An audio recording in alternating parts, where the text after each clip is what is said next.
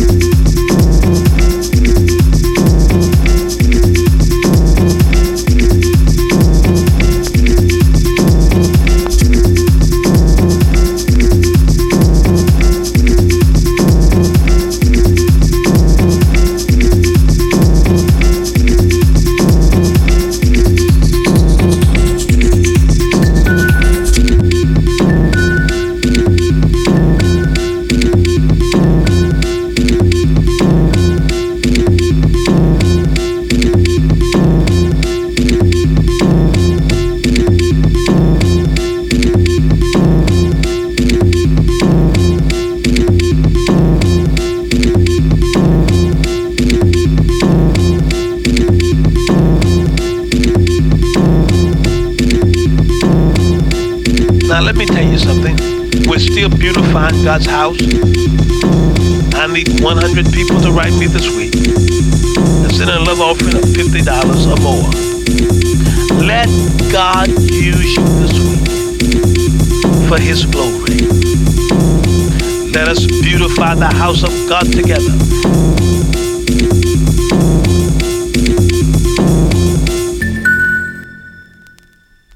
I am excited.